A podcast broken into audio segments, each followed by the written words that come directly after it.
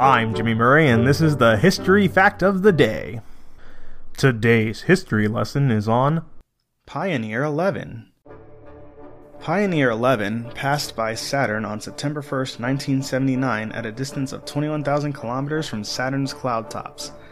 By this time, Voyager 1 and Voyager 2 had already passed Jupiter and were also en route to Saturn, so it was decided to target Pioneer 11 to pass through the Saturn ring plane at the same position that the soon to come Voyager probes would use in order to test the route before the Voyagers arrived.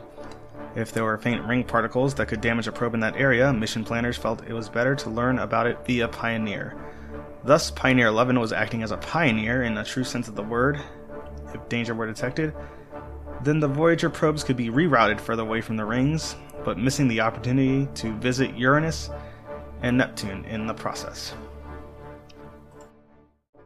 I'm Jimmy Murray. Thanks for listening to History Facts on the Kid Friendly Network. Music is by Kevin MacLeod. Executive producer Chris Krimitsos.